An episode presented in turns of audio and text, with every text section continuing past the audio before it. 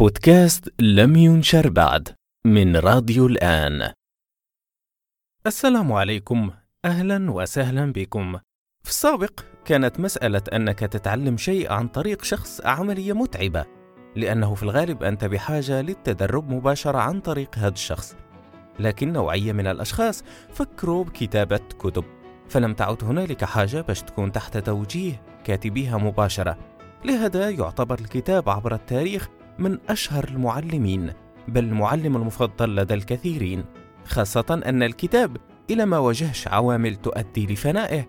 يقدر يعيش ليس فقط لسنوات كصاحبه وإنما لقرون. الكتاب كمعلم كمرشد وموجه.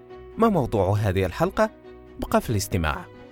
الحلقة الخامسة فأفترض أنه أصبحنا أصدقاء إلى سمحتي طبعا إلى ما استمعتيش للحلقات السابقة فاش كتسنى كلها متوفرة ومتأكد أنها غادي تفيدك بشكل كبير. إلى لاحظتي أي تغيير من هنا لقدام فلأنني غادي نحاول نبعد بعض الشيء عن الرسمية. خلي حديثنا من صديق لصديق. تحدثنا عن التدوين والنصائح التي قدمت في الحلقة المتعلقة به ممكن أنك تستغلها في الكتابة بشكل عام خاصة أنني أتحدث فيها على المسودات. في الحلقتين المتبقيتين بما أنني استثنيت الحلقة الأولى اللي كانت مدخل تحدث عن الرواية. المتبقي لنا أننا نتكلم عن الكتب. إذا كنت تتسنى الحلقات اللي غادي نتكلم فيها عن الكتب فهذه أولاها. صراحة ما عرفتش متى غادي نرجعوا للكتب لكن هذه بداية. طبعا نصيحتي أنك تستمع لكل الحلقات ما عرفتيش في أي واحدة تقدر تلقى المعلومة أو النصيحة اللي غادي تساعدك سواء على البدء أو المواصلة. خاصك تعرف فقط أنني حريص جدا على تكرار الغاية من البودكاست. نريد التبسيط والتسهيل. ونبني نصائح مختلفة سواء عامة عن الكتابة أو خاصة عن أشياء محددة بخصوص الكتابة. والحلقتين اللي تكلمت فيهم عن الرواية غادي تعطيك فكرة أوضح عما أقصد. الأولى كانت عن كتابة رواية بقاء والثانية عن كتابة شخصية حيوان. مجددا لقاؤنا الذي بدأت في الاعتياد عليه. الحلقة الخامسة. نعم خطوة بخطوة. وصلنا للخامسة عن تأليف الكتب.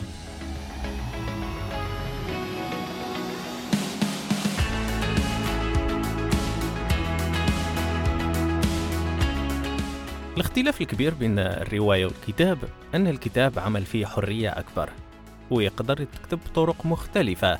هذا ما تعنيش أن هذه القاعدة ما تتشملش الرواية.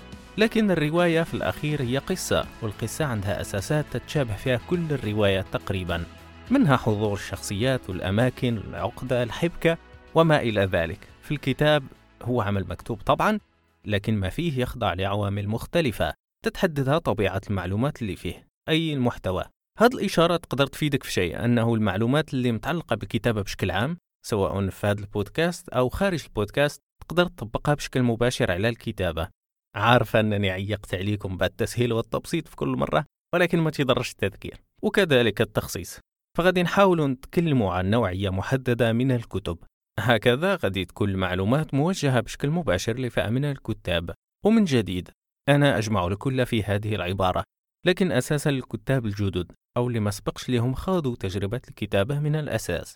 الفكرة اللي عندك عن كتاب تقدر تبان لك سخيفة أو تافهة لكن تقدر في نظر الآخرين تكون مهمة. خاصة إذا كنت سباق لها. طبعا هذا ماشي إذن مني أنك تكتب كتاب لمجرد أنه عندك فكرة. فمن فضلك تأكد أولا أن الفكرة ليست سخيفة من باب المزاح فقط ولكن في الحقيقة فعلا تأكد أن الفكرة يمكن أنك تطبقها في كتاب. الإنسان تيخضع في حياته كاملة لمجموعة من التجارب. تيتلقى مجموعة من النصائح والإرشادات تيتعلم العديد من المهارات وتيلقى نفسه في حالة مستمرة من التطور والتغير. والعديد من الأشخاص يقدر أنت تكون واحد منهم استخدموا الكتاب كأداة لتعلم مهارة معينة أو التقدم في حياتهم في إحدى جوانبها بشكل ما.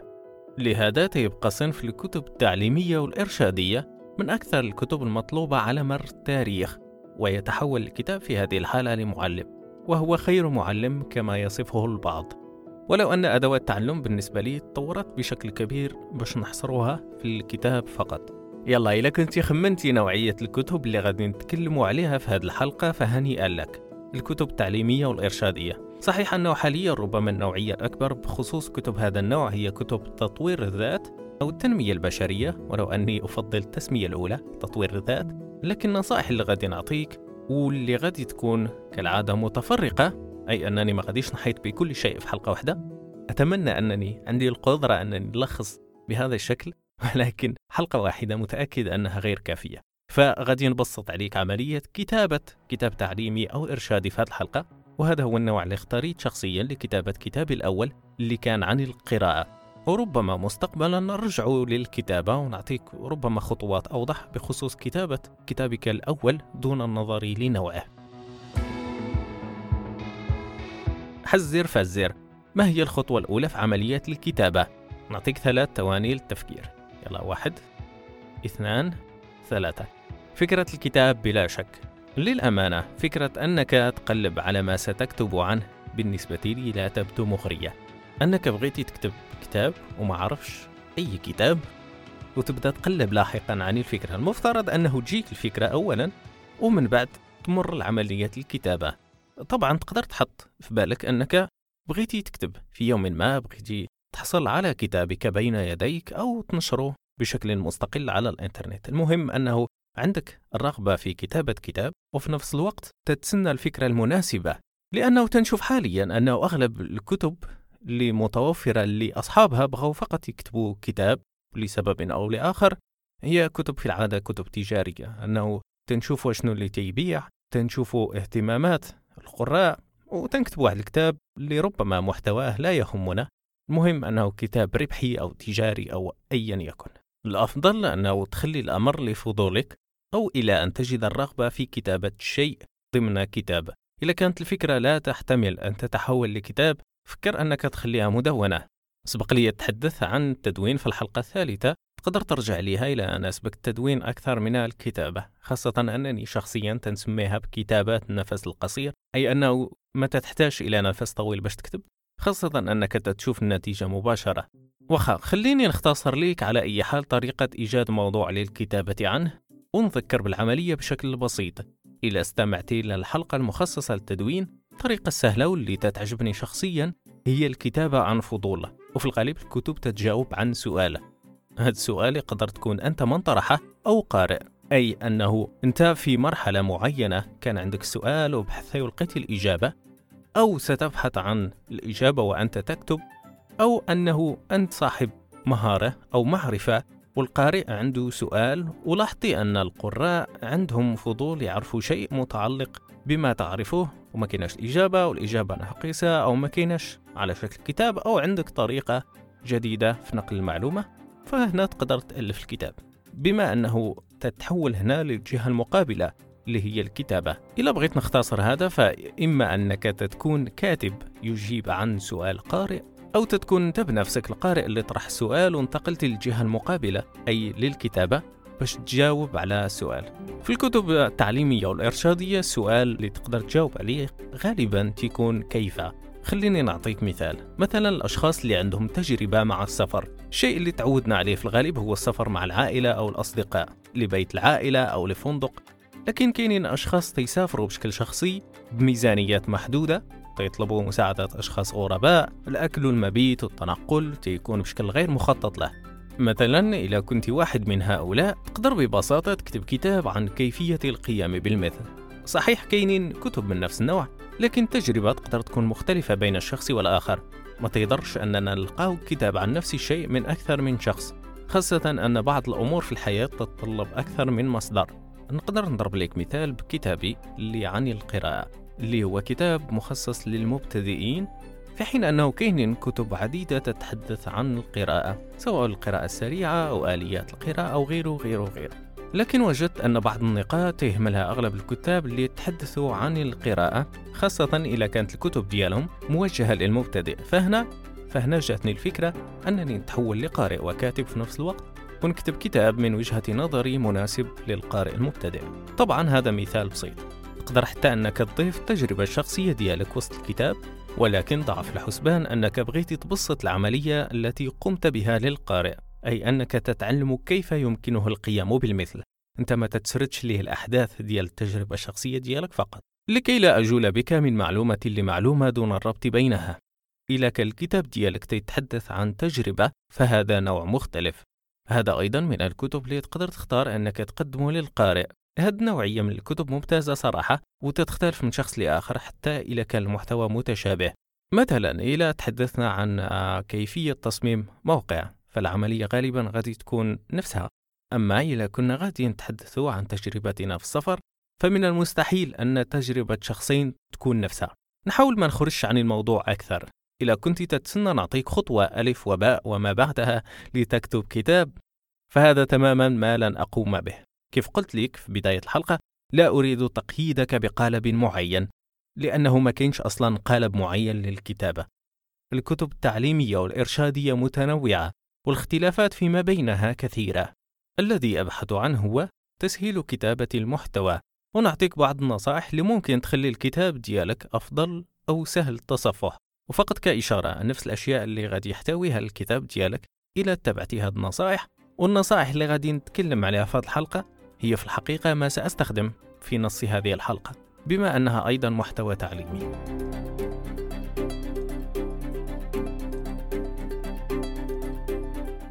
ما نضيعوش المزيد من الوقت. عندك الفكرة في بالك ومحتاج أنك تبدأ الكتابة. هنا غادي تلقى نفسك بين أمرين الأسلوب والمحتوى. في كتابة الرواية الاثنين عندهم أهمية كبيرة. في الكتب التعليمية نعم الأسلوب مهم لكن المعلومة أهم. الشخص اللي غادي يحصل على الكتاب ديالك في الغالب تيتسنى أنك تعلمه مهارة أو تعطيه خطوات واضحة باش يتخلص من مشكلة. فالمفروض أن الوقت اللي غادي تمضيه في كتابة محتوى وتوضيحه أكثر من الوقت اللي غادي تركز فيه على الأسلوب وطريقة الكتابة. طبعا الجودة خصها تكون حاضرة بخصوص الأمرين سواء تحدثنا عن جودة الأسلوب أو جودة المحتوى. واحدة من الطرق البسيطة التي تعلمتها شخصيا من الكاتب والمتحدث براين تريسي هي أنك تألف كتابك التي يحل مشكلة أو يعلم مهارة لشخص واحد. هذا المؤلف عنده كتاب يتكلم عن طريقة تحديد الأهداف. لذا نقدروا نأخذوه كمثال. نعتبرك حتى أنت بغيتي تكتب كتاب من نفس النوع. الطريقة الأبسط لتوجيه الكتاب نحو مسار محدد هو أنك بدل ما تخيل فئة القراء المستهدفة غادي تخيل قارئ واحد.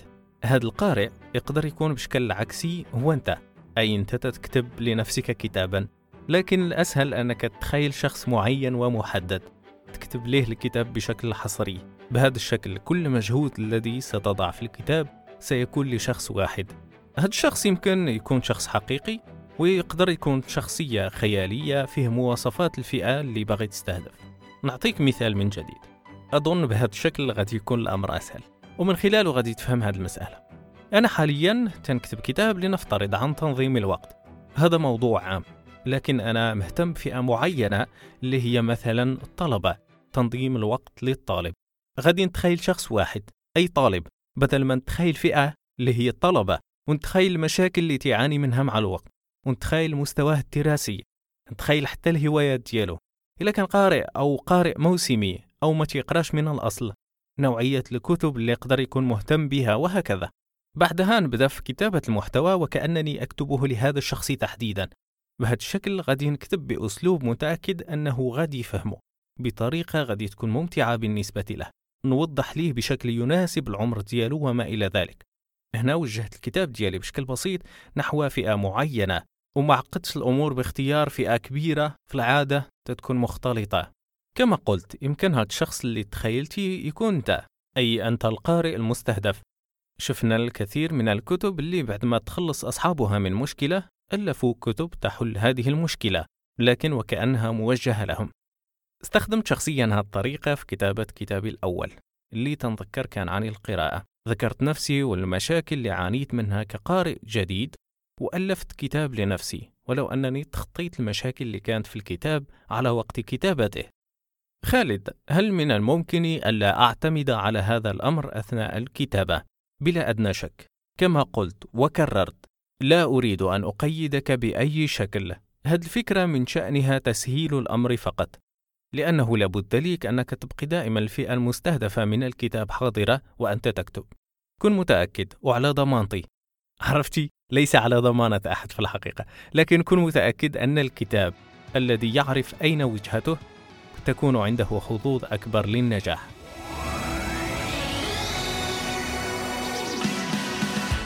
أنك تختار فئة محددة وواضحة توجه لها الكتاب التعليمي ديالك تيخليك تتلعب آه تتلعب تدور أو تتبقى قريب من المحتوى بدون أن تخرج عن الموضوع بشكل كبير. هذا ما أسميته في الحلقة الثانية عن التدوين. شفتي؟ لا أضيع فرصة لأحسسك بالذنب إذا لم تستمع للحلقات السابقة. هذا كما قلت ما أسميته بالكتابة المطاطية أنني نبقى تنحوم.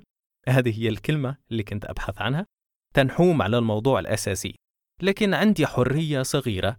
تسمح لي نخرج عن الموضوع عند الحاجة والضرورة ونرجع بشكل سريع للموضوع الرئيسي. التشبيه المناسب هنا هو أي جسم مطاطي. تيتمدد لكن بشكل محدود أي عنده حد. وبعد أن أفلته تيرجع لمكانه الأصلي أو شكله الطبيعي. بما أنه كتاب تعليمي ما تكفيش تحديد نوعية الفئة المستهدفة بشكل عام فقط. لهذا تخيل شخص واحد مفيد ومفيد للغاية بما أن كل شيء في الكتاب غادي يتأثر بالفئة اللي استهدفتي سواء الأسلوب اللي غادي تكتب به أو التقسيم اللي غادي تقسم به الكتاب أو سهولة المصطلحات وغيره. بغيتك مني تبدأ كتابة الكتاب التعليمي الخاص بك وكل التوفيق ومبارك لك مسبقا. إلى انتهيتي منه تذكر خالد والمباركة المبكرة ديالو. ما كرهتش نسخة أيضا ويفضل تكون موقعة. كيف قلت بغيتك مني تبدأ كتابك التعليمي الخاص بك احرص أنك تستغل الجزئية الأولى من الكتاب بشكل صحيح. هذا تعني المقدمة أو المدخل بشكل عام. ذكر في هذه الجزئية الفئة المستهدفة والأكثر إذا كانت عندك طريقة خاصة بغيتي القارئ يقرأ بها الكتاب فهنا الفرصة ديالك في أن توضح ذلك. على سبيل المثال محتاج أن القارئ ما يخلطش بين خطوتين. انتهي من خطوة معينة بعدها يمكنه المرور للخطوة الثانية وهذا شرط من شروط التطبيق اللي بغيتي القارئ يحافظ عليه يمكن أن تذكر ذلك في المدخل. ماشي بالضرورة في المقدمة ولكن في الصفحات الأولى. بعض القراء العادة ديالهم أنهم تيتجاوزوا المقدمة اللي داخل لي المقدمة بسيطة وبدون معلومات يمكن لها تأثر على المحتوى. بعض الكتب تيطلب منك الكاتب أنه تكون عندك مهارة معينة قبل قراءتها. طبعا هو غير مسؤول سواء واصلت القراءة أو لم تواصل لكن دورك ككاتب أنك تسهل الأمور على القارئ وما تضيعش الوقت ديالو. من الممكن أنك تذكر المهارات اللي مفترض أن القارئ يمتلكها قبل ما يقرأ الكتاب ديالك. المهم أن تكون الصفحات الأولى من الكتاب فيها توضيح للطريقة التي تريد من القارئ أن يقرأ بها كتابك خاصة أنه كتاب تعليمي وفي الغالب غادي تكون فيه إرشادات وتوجيهات وخطوات. تقدر أيضا تذكر بشكل صريح الفئة اللي تستهدف. في الغالب هذا الأمر تيكون أي الفئة المستهدفة تيكون في الغلاف ديال الكتاب. مثلا كيف أعطينا مثال قبلا أنه تنظيم الوقت للطلبة مثلا. هنا حددت الفئة المستهدفة. لكن إذا ما كانش العنوان يوضح بشكل كامل الفئة المستهدفة فما تنساش أنك تدمجها في المقدمة أو المدخل.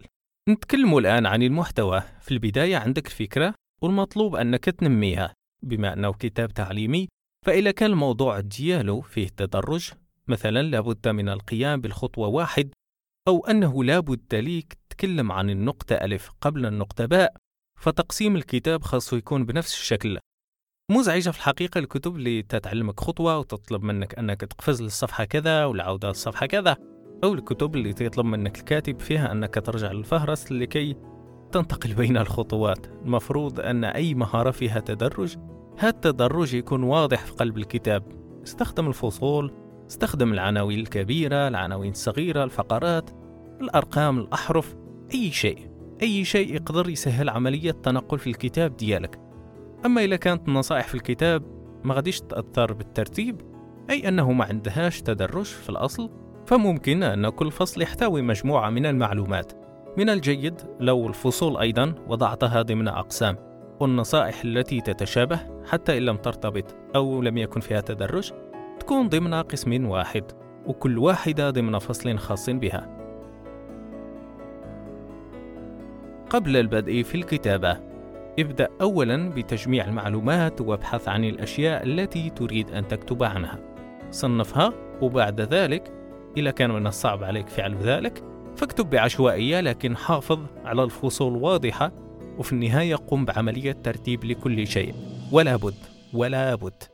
العملية ربما مملة لكن نعم ستحتاج لكتابة مسودة أولى وثانية ربما ثالثة ربما أكثر. لكن كلما تقدمت في المسودات الأمور تتسهل. بغيت نقول لك عاوتاني على ضمانتي لكن خفت أنك ترجع بعد التجربة وتقول خالد قال. لكن ضمن لك جزئيا. أن الكتابة تسهل بعد كل مسودة بما أن العمل على نص موجود أسهل من العمل على شيء غير موجود من الأساس. لهذا تنقل وتنعود عليك بالكتابة فالطريقة الوحيدة للكتابة هي الكتابة. المفروض كمتابع البودكاست تكون حفظتي هذه العبارة. مني غادي تكمل الكتاب وتعطيه للقارئ القارئ غادي يربط المعلومات التي فيه بك. أي أنه غادي ينسب لك ما في كتابك. لذا من المهم أنه أنت بدورك تنسب ما في كتابك لأصحابه في حالة الاقتباس. بعض الأشياء اللي تحتويها الكتب التعليمية تقدر تكون من أشخاص آخرين. لا بأس من الإشارة إليهم. إذا كان ما في الكتاب من نصائح وتوجيهات قائم على عمل شخص آخر وغيرت عليه فالمفروض تذكر ذلك أيضا حتى وإن كان على الهامش فقط. بهذا الشكل غادي تعطي الأشخاص الحقوق ديالهم. لكن في نفس الوقت غادي تسهل للقارئ عملية البحث إذا كان محتاج معلومات أكثر. تقدر أيضا تقوم بنفس الشيء في الأشياء اللي من ابتكارك الطرق اللي استخدمتي شخصيا. القارئ غادي ينسبها بشكل مباشر ليك كما أنها طريقة تقدر تعزز فيها الموقف ديالك على أنك فعلا على علم عما تتحدث عنه. ما تخجلش تعطي مسميات خاصة للخطوات التي جئت بها. غادي تلاحظ أنني أحيانا تنقم بنفس الشيء في البودكاست. أهمية ذلك تكمن في أنه لو أردت شرح طريقة معينة وأعطيتها اسم هذا الاسم غادي نستخدمه في العنوان غادي نستخدمه بشكل منفصل كتسمية لفصل. نوضع أيضا في قائمة المحتوى سواء في بداية الكتاب أو في نهاية الكتاب. بهذا الشكل غادي تسهل على القارئ عملية التنقل. لنفترض أنه بعد ما شرحتي الخطوات وعطيتي الطريقة ديالك تسمية أنك بعد ما انتقلتي من فصل إلى فصل بغيتي تذكر القارئ بالخطوات اللي فاتت. تقدر تشير للتسمية فقط وتخليه يرجع للمقطع المعين. إلا انتبهتي معايا استخدمت نفس الطريقة مني أشرت للكتابة المطاطية. يلا بالحديث عن ذلك نخرج عن النص قليلا لأنني بغيت نشير لنقطة مهمة. لا تنهي كتابك لأجل إنهائه. القارئ أعطاك الوقت ديالو أعطاك الاهتمام. لذا خاصك تحترم الوقت ديال القارئ بشكل كبير. ما تفترضش أن القارئ هو أنت. أو عنده الوقت أنه يبحث عن كل شيء أو يقرأ كل شيء في الكتاب ديالك. لهذا بغيتك تتأكد من مجموعة نقاط. مهم مهم جدا. وهنا أنا أتحدث إليك كقارئ. إذا كنت غادي تعطيني نسخة موقعة فالمفروض تأخذ بعين الاعتبار هذه الأمور عند كتابة كتاب تعليمي. إذا كنت محتاج أنك ترجع القارئ لنقطة سبق لك ذكرتيها وضحها أذكر التسمية أذكر الفصل وأفضل أذكر حتى الصفحة. ولو أنه لقيت أنه من الصعب ذكر الصفحة بما أن الناشر في الغالب غادي يغير ترتيب الصفحات أو يطبع بعدد أكبر من الصفحات من العمل الأصلي أو العمل الخام أو المسودة اللي سلمتيه. استخدم الأقواس في النص ديالك ووضح الأمور بشكل أفضل. ما تخدمش عبارات من قبيل وقد سبق أن أشرت إلى هذا الأمر أو وتحدثنا عن هذا الأمر أو عد إلى المثال السابق لتفهم دون أن توضح ما تتحدث عنه. أضف عبارات من قبيل. عد إلى الفصل كذا المتعلق بكذا أو ذكرنا ذلك في المثال السابق عن كذا. القارئ يقدر ينسى. أنت ككاتب تتذكر كل شيء في الغالب. لذا ما تفترضش أن القارئ غادي يحفظ الكتاب ديالك بعد قراءته وغادي يتذكر كل شيء فيه. المفروض أنك من تستخدم عبارة من قبيل وسبق أن هذا يعني أنك بغيتي تذكر القارئ بشيء أو تنبهه لشيء ذو أهمية ربما جاوزوا أو لم ينتبه له. فسهل الأمور له. أعطيه التسمية تكون صحيحة وواضحة. وريه علاش تتحدث. والأفضل أعطيه الصفحة أعطيه العناوين أعطيه الاسم ديال القسم أو الفصل أي شيء ممكن أنه يفيده باش يرجع ويلقى المعلومة بشكل سريع. أو على الأقل باش يتذكر المعلومة بشكل سريع. النقطة الثانية أنه ما تنساش أن المعلومات المهمة خاصها تأخذ المساحة الأكبر من الكتابة تأخذ الفقرات المهمة. العناوين الكبيرة تحتاج للإشارة للمعلومات المهمة. أكثر استخدم العناوين بشكل واضح. استخدم الترقيم والحروف. عنوان كبير ألف. في خمسة عناوين مهمة نرقمها. واحد واثنان وهكذا. محتاج أنني نزيد عنوانين في العنوان الفرعي واحد. نقدر نستخدم ترقيم مختلف. واحد واحد. أي واحد نقطة واحد. المهم تكون الفقرات معنونة والعناوين مرقمة. يقدر تستخدم تسميات موحدة. مثلا الفقرات اللي فيها مثال نسميها مثال أو نعزلها عن الخطوات التطبيقية. الفقرات تعريفيا نوضحها ونكتب ما تعرف.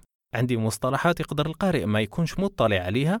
ننقلها للهامش في الأسفل ونوضح معناها. ترجمة اسم كتاب أو مؤلف أو أيا يكن الأمر في حين أن العمل غير مترجم في الأساس نكتب الاسم ونشير للاسم الأصلي في الهامش باللغة الأصلية أو لغة موجود بها العمل.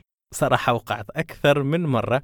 في مشكلة أن الكاتب تيشير العمل معين مثلا كتاب تيشرح إحدى النقاط ديالو والخطأ اللي تيقوم فيه أنه ترجم عنوان الكتاب اللي موجود بلغة أجنبية فقط. أي ما كاينش ليه تواجد باللغة العربية. فإما أنك كقارئ تحاول تحزر اسم الكتاب أو تتخلى عن عملية البحث.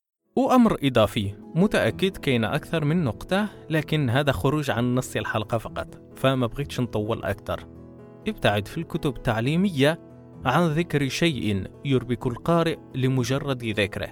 في الغالب القارئ تيكون منغمس في الكتاب والكثير من القراء تيفضلوا يقطعوا الاتصال بالعالم الخارجي أثناء القراءة. احترم هذا الأمر. إذا ذكرت شيء أنت على علم بأن القارئ سيبحث عنه مجبرا.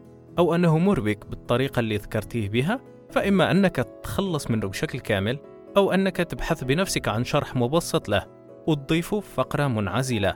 ووضح للقارئ أن هذه الفقرة مخصصة لشرح هذه النقطة أو أنها لا تؤثر على فهمه للخطوة التي تتكلم عنها. ما غاديش تجبر القارئ على أنه يخلي الكتاب ويستخدم الإنترنت مثلا للبحث وتخليه ما ذكرت يأثر على درجة فهمه. طبعا قلت إذا كنت متأكد أن ما ذكرت سيؤثر على فهم القارئ لأنك هنا ضريت الكتاب ديالك والمحتوى دياله. أما بقية الأشياء التي لا تؤثر على الفهم فاستخدم ما وضحناه سابقا. هوامش اذكر المصادر استخدم عبارات مثلا كتب للاستزادة مصادر إضافية وغيرها. طبعا ما كاينش قالب تقدر تعتمده في الكتابة. وحتى لو كان هنالك واحد فأنا متأكد أنه من مجهود شخص يريد أن يجعل الأمور أسهل. شخصيا لا أفضل أن أضع قالبا وإنما الأشياء الصعبة نقوم بتسهيلها. هنالك فعلا أشياء تتحسن من الأسلوب وجودة المكتوب لكن ربما القوانين المتعلقة بالكتابة غير موحدة. كل كاتب عنده نموذج مختلف. مني كنت نحضر للحلقة المخصصة لرواية البقاء من كورماك مكارثي. حاولت نبحث أكثر ونشوف بنفسي هل يملك خطة كتابة أو قالب لكن في الحقيقة حصلت على نفس التأكيد أنه بنفسه تيقول أنه لا يملك خطة عمل فإذا كان الكتاب تعترفوا أنهم ما عندهمش في العادة ليس دائما خطة عمل أو قالب فلما أصعب عليك الأمور ككاتب جديد؟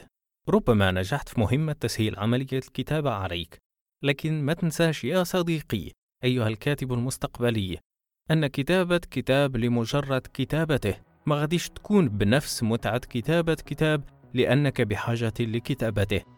مهما كان هذا الكتاب بسيطا ومجددا لو التأليف أصعب ربما التدوين يكون بالنسبة لك أسهل. هذه الحلقة خصصناها بشكل رئيسي للكتب التعليمية والإرشادية لكن مجددا وأستسمح أنني أكرر الأمور أكثر من مرة.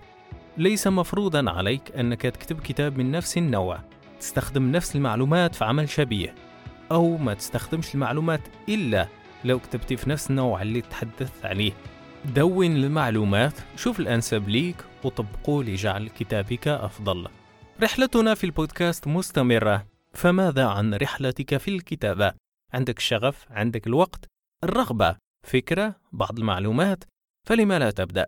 جرب الأمور تقدر تكون صعيبة في البداية لكنها ستصبح أسهل ما قلتش سهلة ولكن أسهل الحلقات المقبلة غد نواصل فيها بإذن الله الحديث عن الكتابة بأنواعها رغم أننا حصرناها باش نكون واضحين في التدوين الكتب والروايات.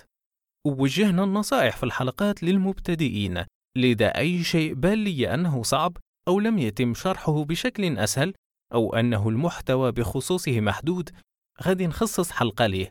ما سخيتش بكم لكن هذا ما نملك لكم هذه المرة. نتلقوا بإذن الله في الحلقة المقبلة. باش تتواصل معنا الأمر سهل. أرسل رسالة مكتوبة أو صوتية على الآن fm at الآن الآن fm at الآن ما تنساش من فضلك تبين محتوى الرسالة في العنوان. ما تخجلش من فعل ذلك. هذه فرصتك لتسأل عن أي شيء متعلق بالكتابة مهما كان السؤال بسيطا. غادي نجاوب على الأسئلة في الحلقات المقبلة بإذن الله. هذا كل شيء. نضرب لك موعد في الحلقة المقبلة. كنتم في الاستماع لبودكاست لم ينشر بعد من راديو الآن. نشوفكم على خير. سلام.